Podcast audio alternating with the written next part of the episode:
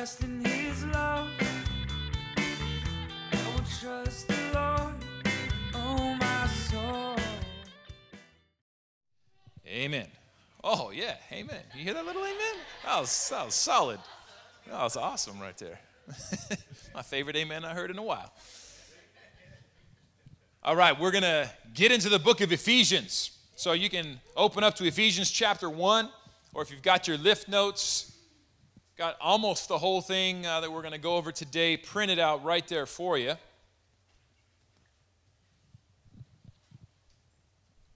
So, this is now the fourth book of Paul that we are going to dive into and study in this year, 2021. This is the fourth and final of what are known as Paul's prison letters.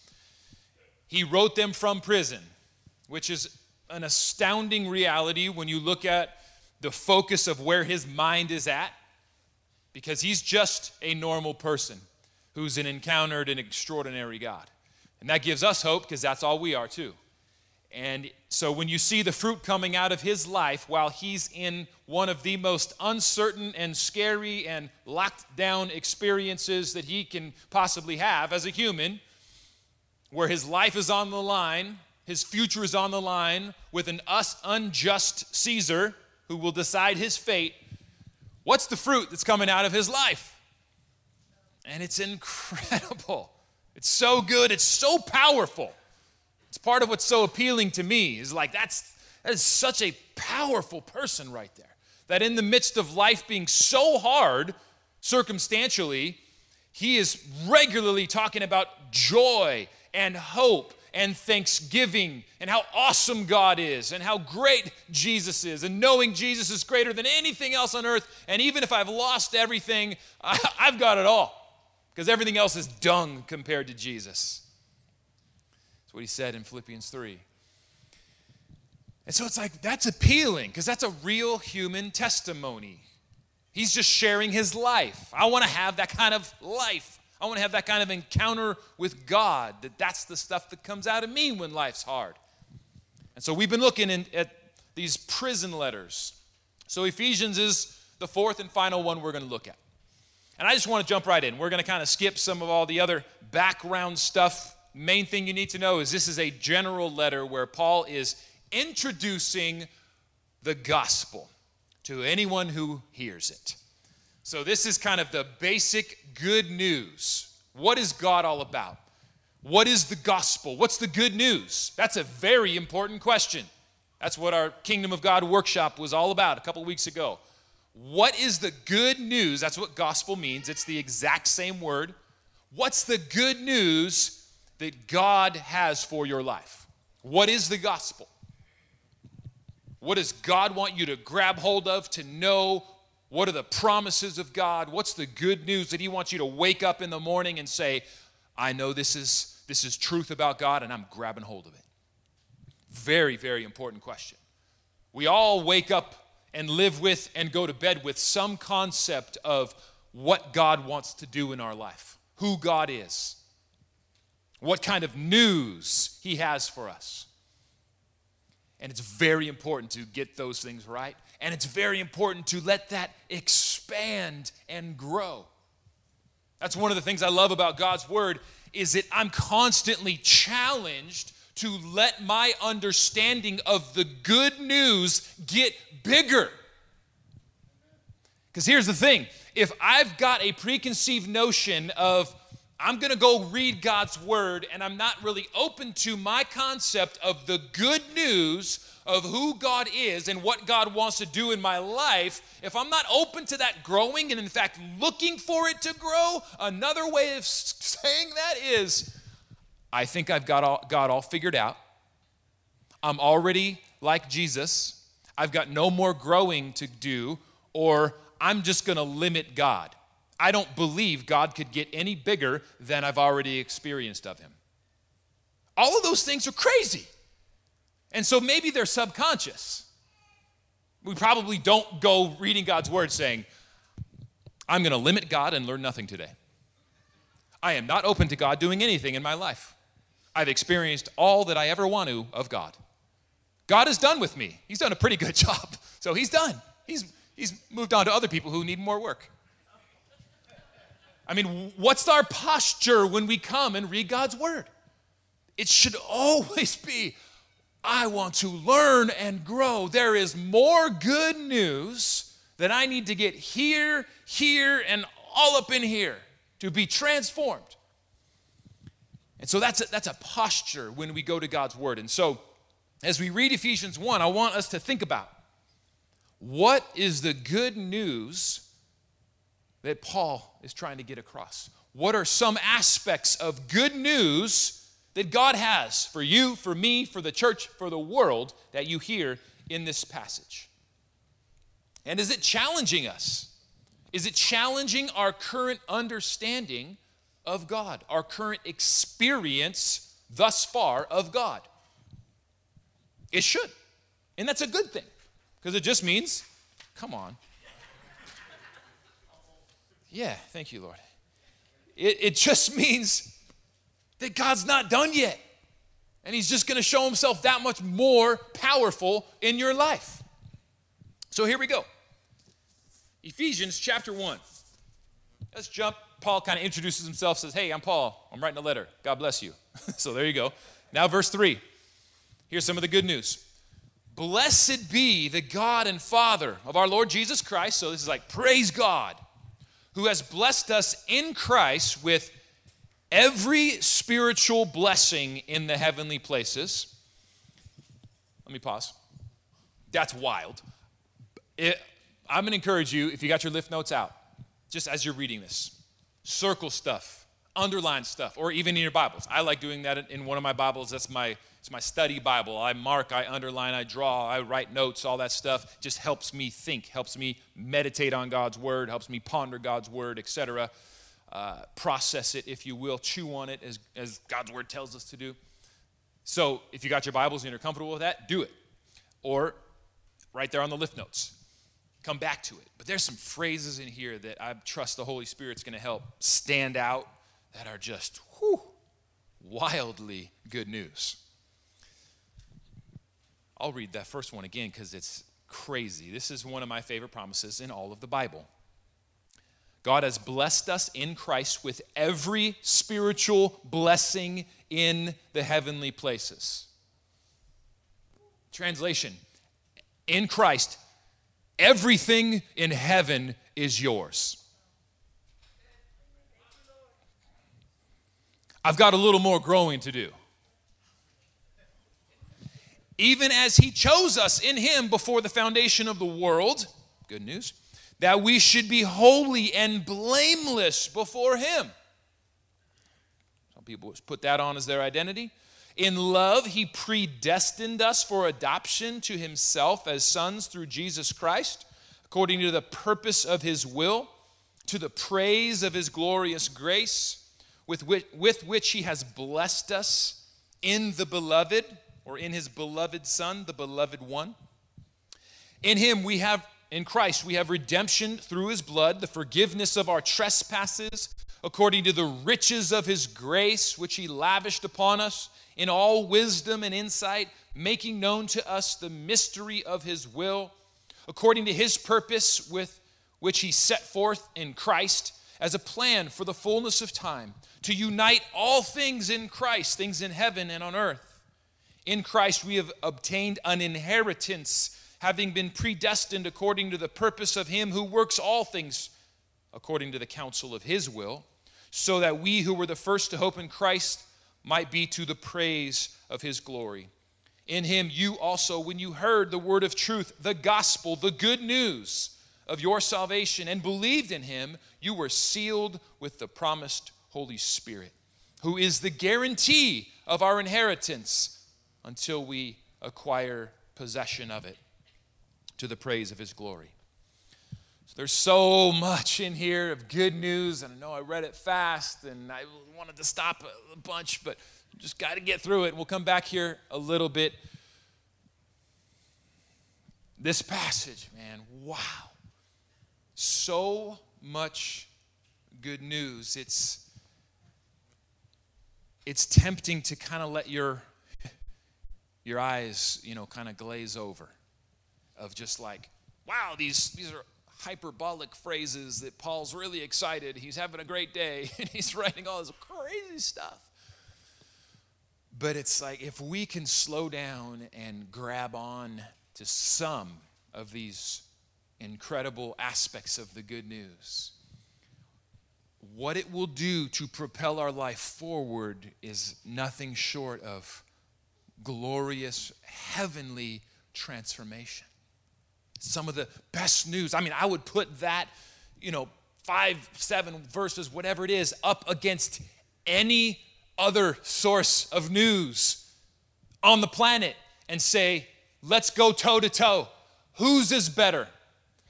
Who's got a better future promised? Who's got a better present promise right now? Who's got more power on your side? Who has hope for the future? Who covers all the bases needed? Because we got to be aware that there are messages coming for us every day. Every single day, messages that are saying, hey, I got the good news over here. This is the good life you're looking for. This is what you need. This is what will satisfy. So we've got to have our radar up, sharp and aware of these imposters, these pseudo truths who are trying to take the place of God, who wants to be our everything, who wants to be our only source of good news. As Paul goes on to say at the end of this chapter, so that Christ is all in all. Let's walk back through just a few of these things. And we, each one really could be their own message, and they're so glorious, but Today, I feel like there's a sense of just to like eat this Thanksgiving feast really quick and then move on because they're just to, to, to get to something that's really, I believe, incredibly encouraging from the Lord for us. So, if we walk back through this passage, some elements of the good news that stand out, that if I was reading it, and when I did, just for my own time, circle, underline, you know, look up, go back to, ponder. God, help me understand this. I want to know this, etc. Let's just walk through some of them. God has blessed us with every spiritual blessing in the heavenly places. I mean, that one right there is worth coming back to over and over. This is Paul introducing the gospel. He doesn't know the people at Ephesus. He's never been there. You'll see later in the in the excuse me, he, he's been to Ephesus. He doesn't know the people personally that he's writing to. It's a general letter for anyone in the area who will read this. So this is not a specific group. I know this house church right here, like Colossians and how he wrote Philemon and Philippians and to Lydia and the church in her house and all these things were very specific group. So when he's writing, it's like maybe 20, 30, 50 people, and he knows them. He either helped plant the church or he knows them well from his various activities. And so he's writing with personal knowledge. This is an introduction to what God's all about. This is an introduction to Jesus, to the greater area of Ephesus. And the first thing he wants to say, the good news of Jesus Christ, is that in Christ, God has blessed us. God has blessed you. Come hear this good news. Everything in heaven is yours. I mean, you can't, you can't, you can't really outdo that one. You can't get bigger. Everything in heaven is yours in Christ. Every spiritual blessing in the heavenly places is yours in Christ. I mean, try to outdo that. Who, who can do better? I got a good one for you. I got some good news today. Everything in heaven is yours in Christ. It's one of those that's like, okay, that's so big, I just gloss over it, right? I pass over it. That's where it's like, I know that's a temptation for all of us. What does that even mean? But I'm trying to get more and more into that place where it's like, okay, just because it's so big and awesome, and I haven't experienced the uh, the fullness of that yet, or I haven't experienced life in the way where, wow, that immediately makes sense. Yeah, all, everything in heaven is mine in Christ. So instead of letting the normal reaction be that I kind of just gloss over it and subconsciously say, nah, not for me, I'm limiting God. That's too big. That's too good to be true. it's like, whoa, let this become a promise of what God still wants to do in my life. More of the good news that's still coming my way because I have so much more learning and growing to do. To the point that God wants to work in me this reality that all of heaven, everything in heaven is mine, so that when I'm writing to other people, the basics, this is the basics of Christianity, the basic good news about what God wants to do is for you to encounter the reality that everything in heaven is yours in Jesus. And that that's not crazy. So, wow, let's hold on to that thought. He goes on, and it's a perfect parallel, by the way, to one of the other most wonderful passages that I think we ever have in the Bible, Luke 12 32, where Jesus says, Fear not, little flock, for it is your Father's, your perfect Heavenly Father's good pleasure to give you His kingdom. In other words, it makes God happy to give you, His beloved children, everything in heaven. It makes God happy. It brings God pleasure because you're his beloved kids. So he wants to give you everything. Wow, that's awesome. He goes on. Even as he chose us in him before the foundation of the world to be holy and blameless before him. I mean, you could go on any of those words that he chose us to be holy and blameless, and that in Christ, that is how God sees you. Do you see that? He didn't say, God chose us, and through Christ, who is holy and blameless, your little sinful self squeaked into heaven. While that is true, he puts that on us as our identity now. In Christ, we are holy and blameless before him. Christ's identity becomes our identity. That's good news. And we got to own it. And he goes on. In love, he predestined us for adoption to himself. I mean, oh gosh, there's too many good words in here. In love, he predestined. Why did God create the world? There it is, right there, verse 5. In love, he predestined. So, this plan of God from eternity past to create the world was because in love. And there's the word agape, which is a fountain. That's the best way to picture it. Agape is a love that flows outward toward others, a self giving, self sacrificing love that goes outward so it's this picture of why did creation even happen? Because God is this overflowing fountain of love that wants to be shared with the world. But it's not an impersonal sharing. It's to the point where you and I are what? Adopted as children into the very holy family of God. As it says right there, in love, out of this overflowing fountain of goodness the plan of creation was birthed and took place, so we were predestined for what? Adoption to Himself as sons through Jesus Christ. That is plural children, beloved children.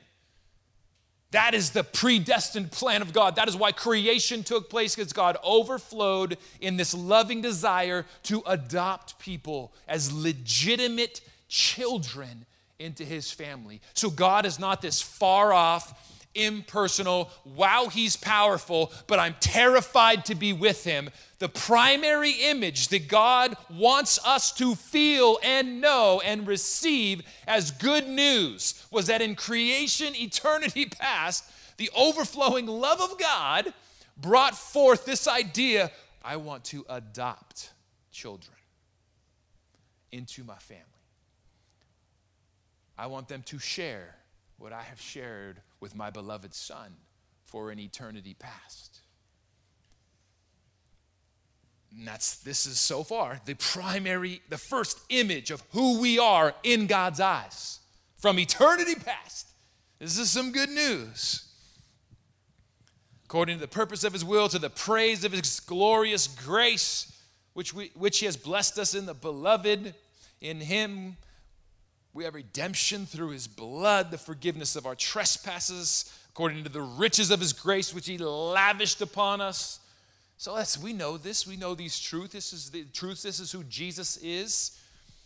That he's lavished his redeeming, cleansing, purifying blood of Christ upon us. Lavished. That's a good word. We should get used to that word. That's good news. We should own that word. God has lavished his grace upon me. He is not stingy. It makes God happy to give us all of heaven. God is not a stingy God. He's lavishing his grace upon us. That's the waterfall that's flowing. That's the agape love that from all eternity past was such a powerful force of overflowing love. It created, the wor- created a world desiring to adopt children. It's lavish. It's not just a trickle, it's not just a drop, it's not just a, okay, fine, you can have a little bit. It's, you got saved, you wretch. Lavished, lavished. Those are kind of, that's good news. It's got to become our picture of God. Who is this God? He lavishes his grace. Ah, making known to us the mystery of his will according to his purpose, which he set forth in Christ as a plan for the fullness of time, to unite all things in Christ, things in heaven and things on earth. So, this is an affirmation of the first promise, which that in Christ, everything in heaven is yours.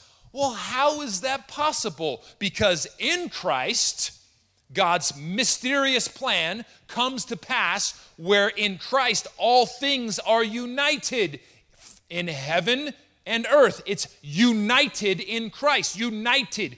They become one. Or as Jesus taught us to pray, that God's will is, Matthew 6:10, when they say, How do we pray? Not how should Jesus pray? How do we pray? And Jesus said, You pray like this. May God's will be done. Your kingdom come, God. Right? What's your kingdom come? Your will be done on earth as it is in heaven. And so we have the privilege to carry out, to be a part of, to partner with God's will, His mysterious will that, that now is revealed in Christ, that Jesus is uniting heaven and earth, that everything in heaven that's ours in Christ, He wants us to encounter on earth heaven and earth become one in Christ. I know now we're in the deep water. We're in the territory of, yeah, I'll sing that, but I don't know about believing it and walking it out. That's too big. Right? I mean, I know, I, I was like, come on. What does that mean? What does that mean I've got everything in heaven's mine? I'm supposed to pray that every day and believe that I'm a part of making that happen. That's what Jesus told me to do in prayer. Yes, yes, yes. So here's a little more. In him we have uh, obtained an inheritance, having been predestined according to the purpose of him who works all things according to the counsel of his will, so that we who were the first to hope in Christ might be to the praise of his glory in him. When you heard the word, the good news, this is all good news, you heard all this good news and believed in him, you were sealed with the promise of the Holy Spirit, who is the guarantee of this inheritance until we acquire possession of it to the praise of his glory. A better translation should be the sense clearly is until we acquire full possession of it. The Holy Spirit is the down deposit. And if you actually have the Holy Spirit, it's not nothing.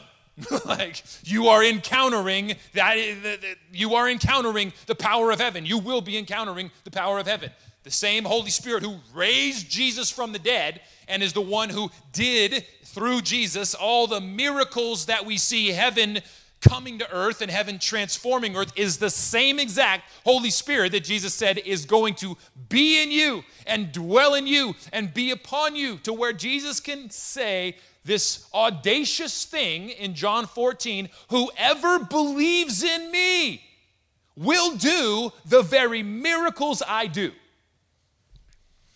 Now we're in the deep. That's good news, though, rather than like, oh, I would read that. Uh, oh, well, uh, I haven't seen all that, so therefore God must have changed his mind and stopped that. Versus, I have so much more to learn and grow. My life's gonna continue to get better. Look at all these hope filled promises that I have not yet experienced the fullness of versus I'm going to define God based on my current experience and let's be honest, my unbelief. I'm not there yet. That's scary. So I say, well, God must not operate that way anymore. It was just for them, based on no scriptures in the Bible.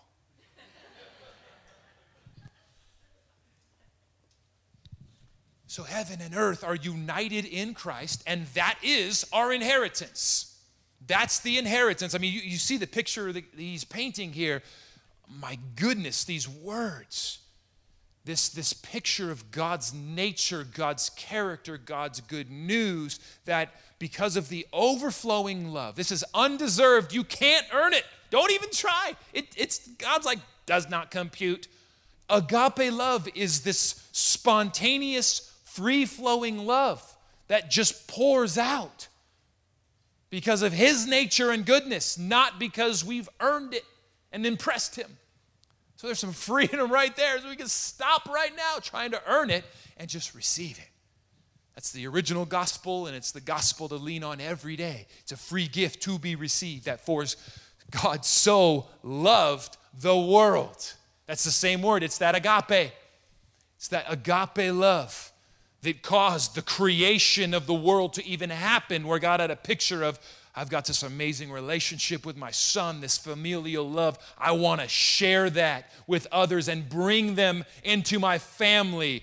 And in fact, they're so much a part of my family, they have an inheritance. That's family language. Heirs. They are heirs, which is used a lot actually in other places in the New Testament that we are heirs of God, co heirs with Christ. We have an inheritance to receive. And what is it? Uh, all of heaven. And it starts now. And that's Paul's prayer. That's what that's where Paul wants to go with this is that this good news starts now this inheritance is guaranteed by the Holy Spirit. And the fact that we have the deposit of the Holy Spirit means it starts now. And yes, we look forward to the day that is yet to come when we will take full possession of it, Paul says. But man, we've already got it. And it starts now. And so Paul prays this prayer going on in 1 17 to 19, right after he unloads on them all this incredible good news of who God is and who we are in God's eyes, he prays a prayer that, again, it's sometimes he's like such lofty language, skip over it, or just like, oh, that's cool. Paul's a spiritual guy. He prays big prayers that I just kind of ignore. I'm being honest. That's me, I'm myself. As I'm learning to slow down he's praying something I'm going to trust was guided by the Holy Spirit and has, has wisdom and truth and power in it. So, what is he praying? So, it's no coincidence that after he unloads all of this good news, that will kind of blow our minds and, and, and cause a, a kairos moment, if you will, a moment of opportunity where either we say, no thanks, it's too much for me, or I can't handle it, or I'm going to limit it, or it's a little scary, or I haven't experienced yet, so I'm going to say, you know, God, stay in that box over here. Or, yes, Lord, I want all of that. I need all of that. I can't make that happen. Every time we hear good news, that's the crossroads that we're at. And so Paul knows that. He knows that we're going to be feeling this. And so what does he do? he says, Let me pause right now. I just got started in the letter. I over, I know I probably overloaded you with good news. So let me pause. Let me pray for you. Let me pray because we're we all need it. So listen to what he prays. Verse 17, that God may give you, that's a gift. The gifts just keep coming. That God may give you the spirit of wisdom and of revelation, the spirit of wisdom and revelation in the knowledge of Him, having the eyes of your heart enlightened that you may know, know what is the hope. Let me stop. He's praying for experiential knowledge of Him. Experiential knowledge. We have to, as we've talked about before, remove the Western sense of knowledge, which means purely academic information.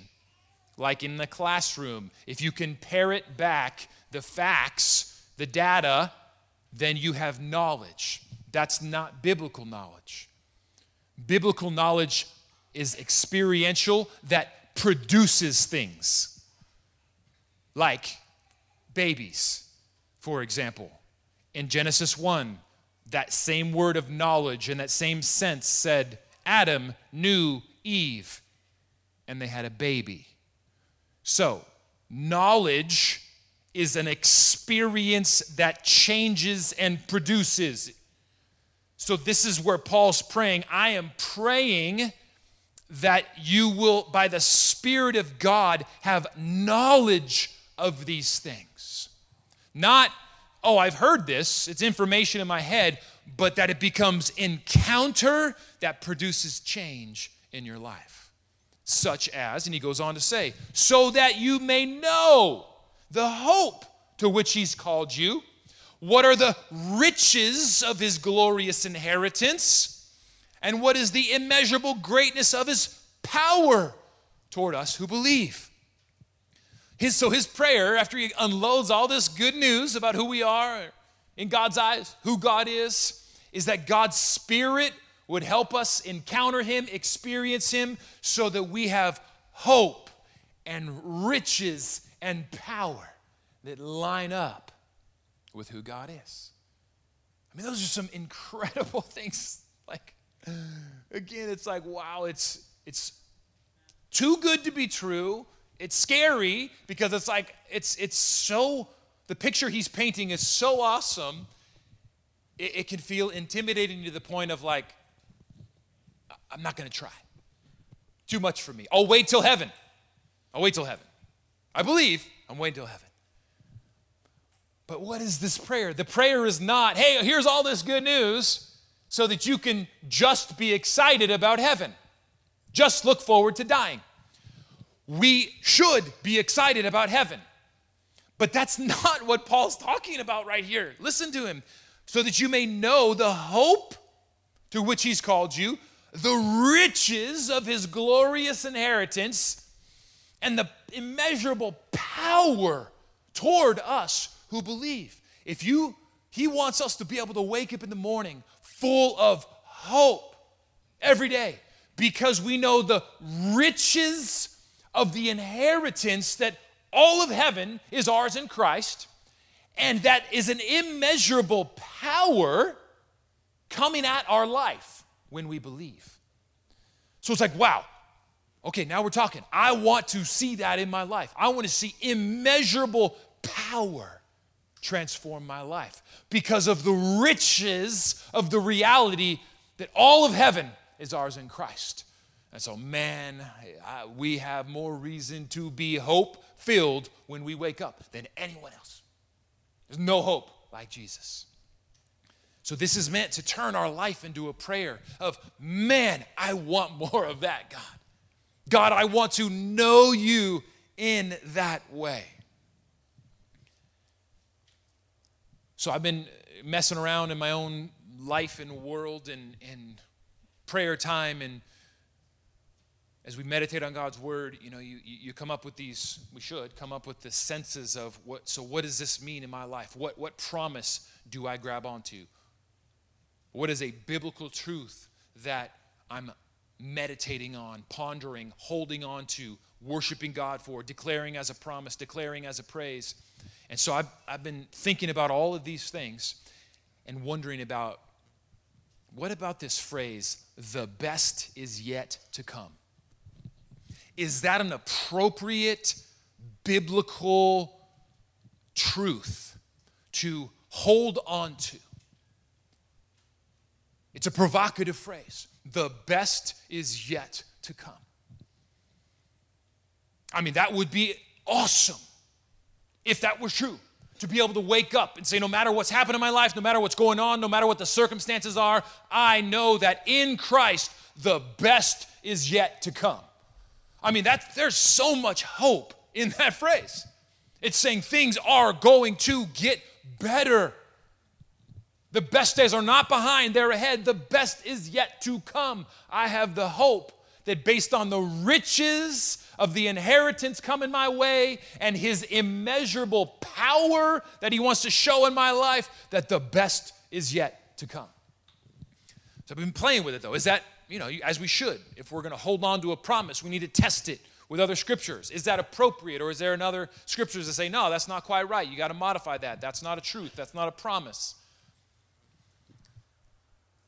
And I would submit to us that it's Paul's own testimony Paul's own life that makes clear that this hope filled declaration that the best is yet to come is absolutely appropriate to have for now in this life.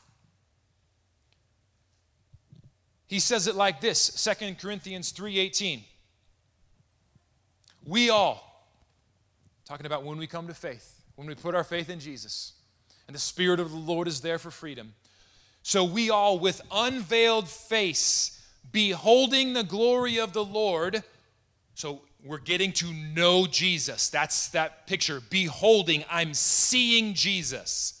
Beholding the glory. That's like Old Testament language for like when Moses said, I want to see you. Seeing God is a synonym for knowledge, experiential knowledge of God beholding your glory. I want to behold your glory. So, Paul is saying, as we believe in Jesus with unveiled face, beholding the glory of the Lord. So, knowing God, encountering God, as that happens in our life, we are being transformed into the same image as Jesus, being transformed to be more like Jesus from one degree of glory to another. Paul is clearly talking about this life right now. This is the this is the journey of being a follower of Jesus right now as we believe in him. As the spirit of God comes in our life to bring that freedom, we believe in him. We now the veil's lifted and we are on the journey by the power of the spirit to behold him, to get to know him. Jesus said, eternal life is knowing God, and it starts right now. That's why Paul says in Philippians 3 8, I consider everything rubbish compared to the surpassing greatness of knowing Jesus Christ my Lord. So, knowing God is not reserved for heaven, it is the Christian life now. So, we get to know God. The veil is torn, the veil is gone. Life is meant to be a series of encounters, of knowing God more, experiencing God. And what happens when, when those encounters happen is that we get transformed to be more like Jesus to such a, a magnitude that the Bible says, Glory's on you. One degree of glory to another, to actually be like Jesus. How could life not be getting better and better if you're becoming like Jesus? Uh, that's where this meme in my head wins the day. How can my life not get better if I'm becoming more like Christ? How could I say that if this passage takes place and I am seeing Jesus and getting to know Jesus, and by the Spirit's power, His will is being done in my life to where I am becoming conformed to be more like Jesus. And glory to glory, I'm becoming my, my more like Jesus. But yeah, yeah, my life's getting worse. Like, no, not possible. If we're becoming more like Jesus, which is God's will for our everyday life, then we have then yes, we've got to grab on, grab onto that awesome truth that the best is yet to come. Our life now is about beholding Christ to become like Christ. I mean, if we need a purpose statement to get you up in the morning, there it is. As a follower of Jesus, your privilege, the good news, the gospel is that God's will for your life is that you behold Christ to become like Christ. And Paul lives this out from prison. So that's this extra measure of credibility and authenticity.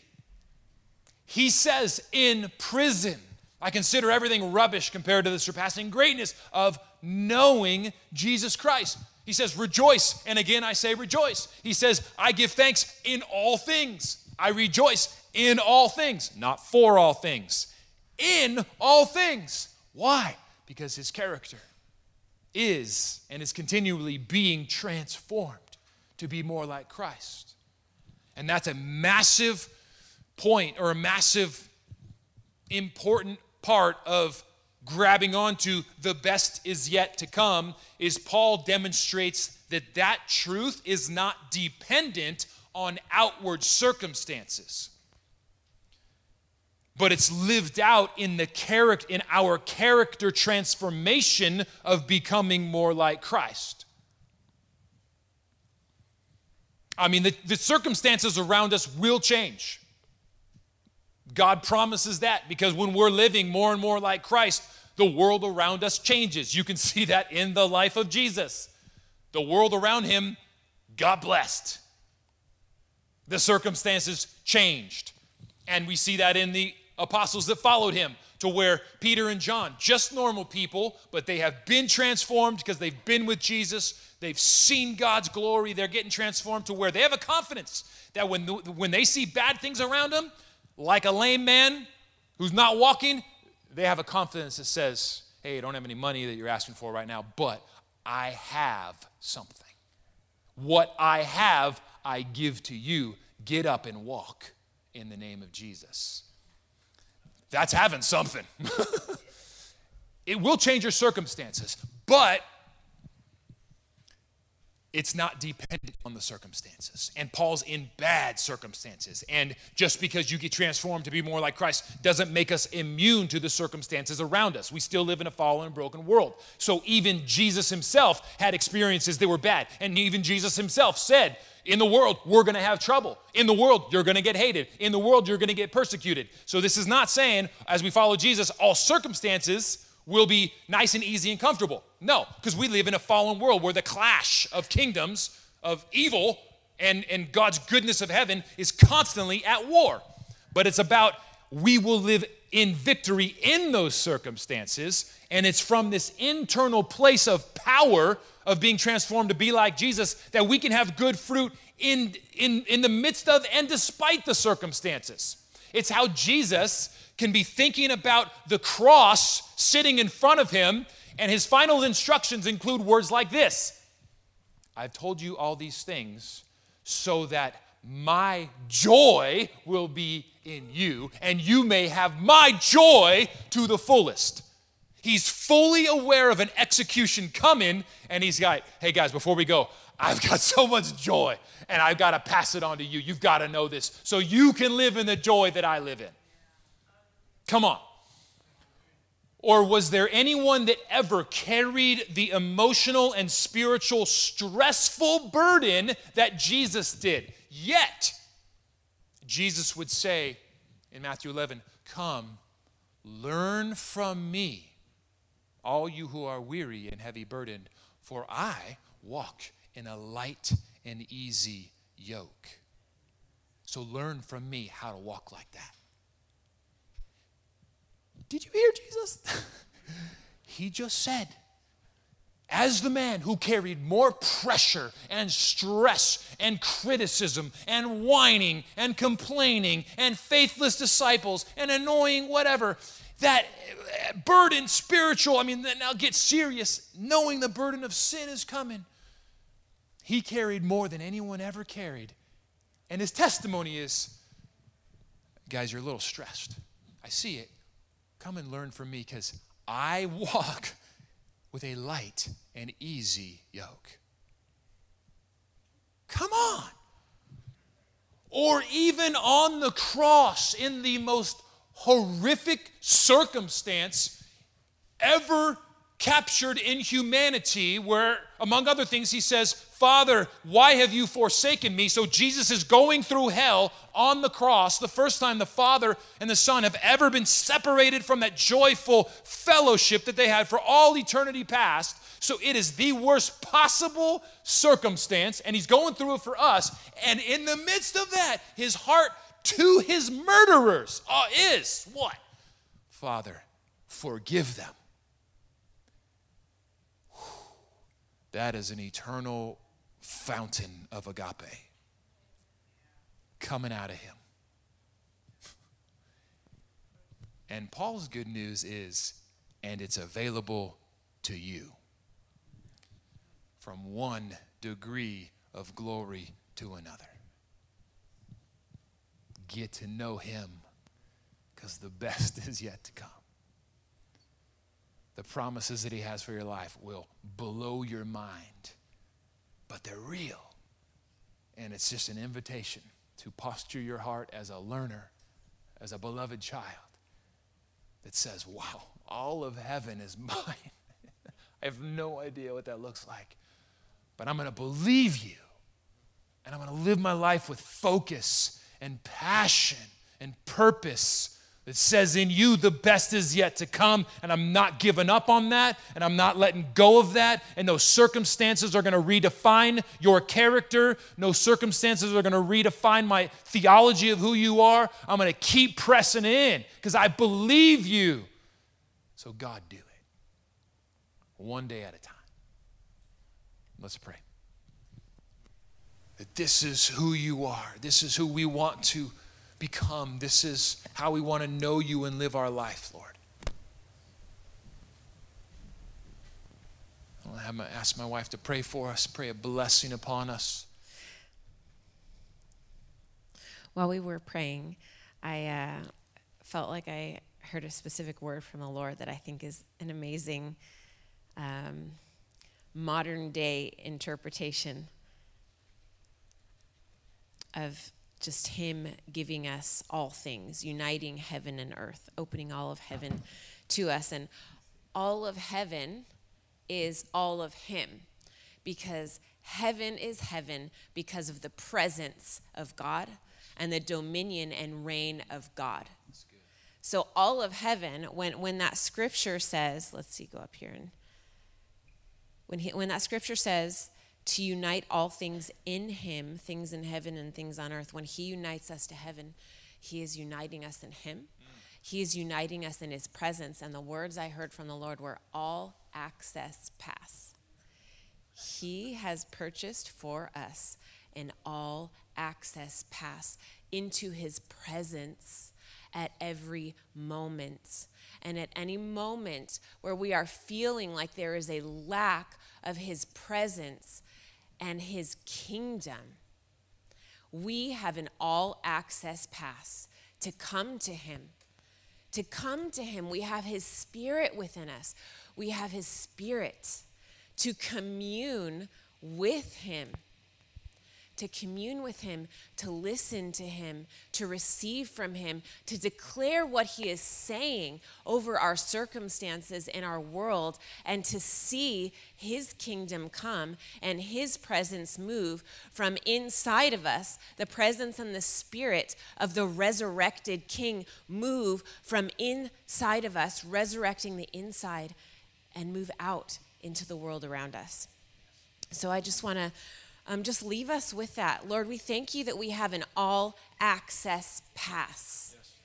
God, show us how to use it, show us how to move in it. Show us how to walk in this daily. Show us, let your spirit just uh, awaken us so that when we feel hopeless, when we feel helpless, when we feel emotions that aren't in heaven, that you would just quicken our spirits to come to you with our all access pass, to receive more and to receive the kingdom breakthrough of your presence in our lives every moment. Thank you, Jesus, for the all access pass to your presence and provision in every moment and for your transforming power. Thank you, Jesus, for glory to glory, and that that is our story. In Jesus' name, amen.